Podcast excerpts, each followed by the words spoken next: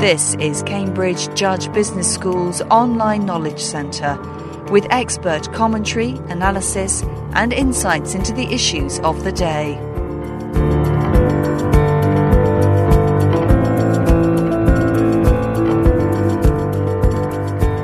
Adrian Kyriazi is Managing Director and Head of Greece, Cyprus, Poland, and Eastern Europe Credit Suisse Private Bank. Managing in Submerging Markets was the title of his presentation in the Cambridge Leadership Seminar Series.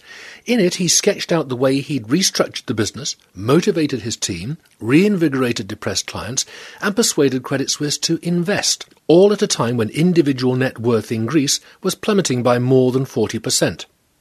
Today, Credit Suisse Private Bank has become the leading private bank for Greek clients. How had he tackled the challenge? I went in all guns blazing to start with, and then realized that that was going to be completely counterproductive. So I spent three months understanding the psychology of the people I was working with and understanding that their command and control environment really took away from them the ability to think through a problem rather than just think about the problem and execute. And once I made them understand that they became accountable for what they were doing, the entire process became a lot easier. So it was spending three months understanding the psychology, and then it was communicating with people where I wanted them to go and why I wanted them to go there. So I made them understand, I made them buy into the strategy, both on the medium term and a long term perspective, but very importantly, to make them understand that we were starting from here, from space A, and we needed to be at space Y within a time frame. And the arguments became less ferocious and the discussion became wider as they understood that there was a definite strategy to what we were doing.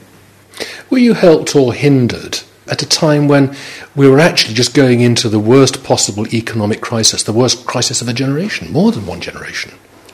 I, I think it made it easier because the, the seismic shifts that were taking place around the world made it much more prominent that we had to have changes in the bank. And people understood the message. They understood that unless we changed our model, given that everything around us was crumbling, we wouldn't survive and our clients would probably move their money and take it elsewhere. And so I think that we were helped by the crisis to a certain extent. Cynically, I suppose I could say that you couldn't fail, could you? Uh, cynically, you could say that I couldn't fail, no. Practically, though, uh, failure for me would not have been not achieving my milestones. Failure for me would have been not convincing my colleagues that they should be part of the journey. And for me, and I reiterate this to them every time I, I speak to them, this is not, uh, this is not something that is going to be achieved overnight. This is a journey, and we are going to have to go through the journey. We're going to have to touch the milestones on the way so that we can get to the end in a healthier and more dynamic way. But you were going in there to change patterns and change procedures and change, if you like, a culture in some respects. That must have been really challenging. It was challenging and also very enjoyable.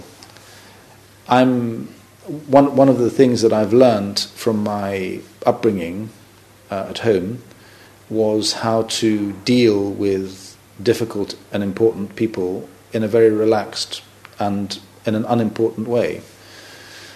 And so I used that to the best of my abilities when I was dealing with my very senior colleagues who had very entrenched ideas about how they wanted to do their business compared to the way I wanted them to do their business. So I convinced them through action because I wouldn't expect them to do something that I wouldn't do, but also through constant discussion and convincing them that we were doing the right thing. And then, obviously, because we, we achieved the successes that we achieved, they were then on board. You've just taken a word that I was going to ask you about. I, I, and I was going to say to you, what have you achieved? Do you feel you've achieved everything? But I suspect that you would have turned it round the other way and said, it's not a question of what I've achieved, it's what we have achieved. I don't have I in my vocabulary. And I, again, this is a, a point I make constantly. I would not succeed in my mandate if I did not go out and employ people who are better than me at what they do than I will ever be. And I tell my colleagues constantly that they are much better than I am at what they do. What I bring to the party is the ability to bring people around a table to discuss, but they then put that into action. They, they, they execute on the decisions that we take. I may take them to the point where they understand the decision, but they make it happen. I don't do that. I can't be everywhere, and they do that. This is a team effort. They, we're as good as the weakest person in our team. There's a, a cruder, slightly cruder, and older expression, which is you don't buy a dog and do your own barking. Correct, and I delegate a lot. And I, and I make people responsible for that delegation. So they, I, I tell them that I'm not going to hold their hands that if they want the job and they're in the job, they're going to have to make the decisions themselves, and then they're on their own.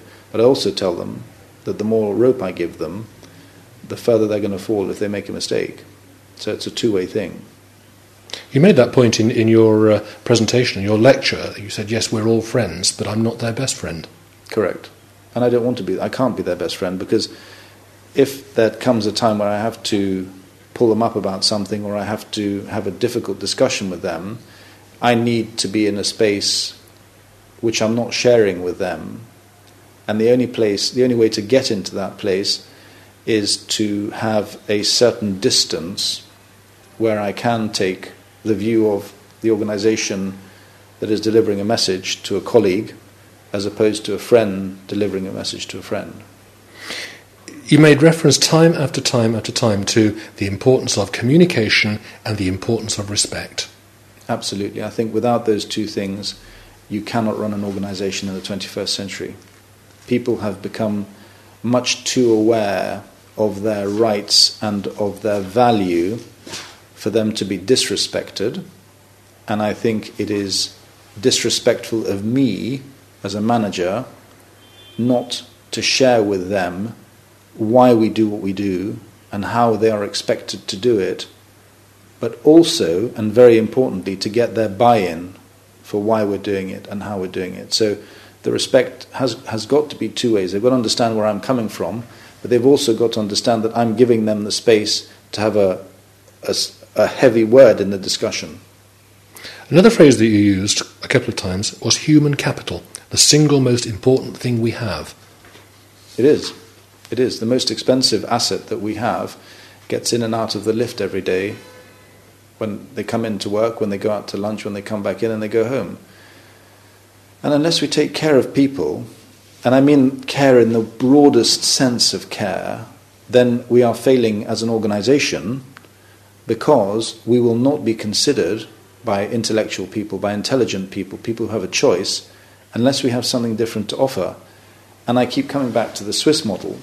The Swiss were so fortunate up to and until 2009 that money would just flow into their coffers. They didn't have to try to get that money, they didn't have to go anywhere.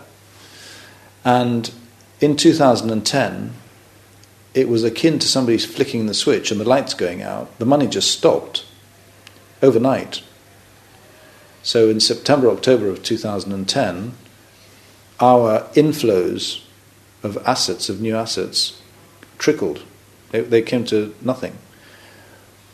And it was that respect, I think, and convincing people that they had what it took, and the tools, and the ability, and the charm, whatever you want to call it, the empathy, to go out and talk to their clients that made the difference for us because I encouraged them to do that. I said to them, You expect me to tell you to sit at your desks now because we're not getting money in. I want you to be away as much as possible. Go and talk to your clients. Get in front of your clients. Tell them that we're here for them. Convince them that we're their partner. And the partnership aspect I tried. To, I didn't want to use partnership in in the speech because it's a, it's a word that has many meanings and they're indistinct. But in this specific case, partnership for me with the clients meant that a client can have his or her money in 50 different institutions. What makes the difference is what we bring to the party that makes us the first phone call they make. And during the, the height of the crisis, I had the senior relationship managers pick up the phone and call every single client. And the, client, the clients were amazed. They were amazed. They came back and said, No one has ever done that. No one's ever picked up the phone and talked to us about what's happening. And for us, that made a huge difference. I mean, on the back of those phone calls, we, we brought in just under a billion Swiss in three months. It was phenomenal. Adrian Kyriazi, thank you very much. Thank you very much.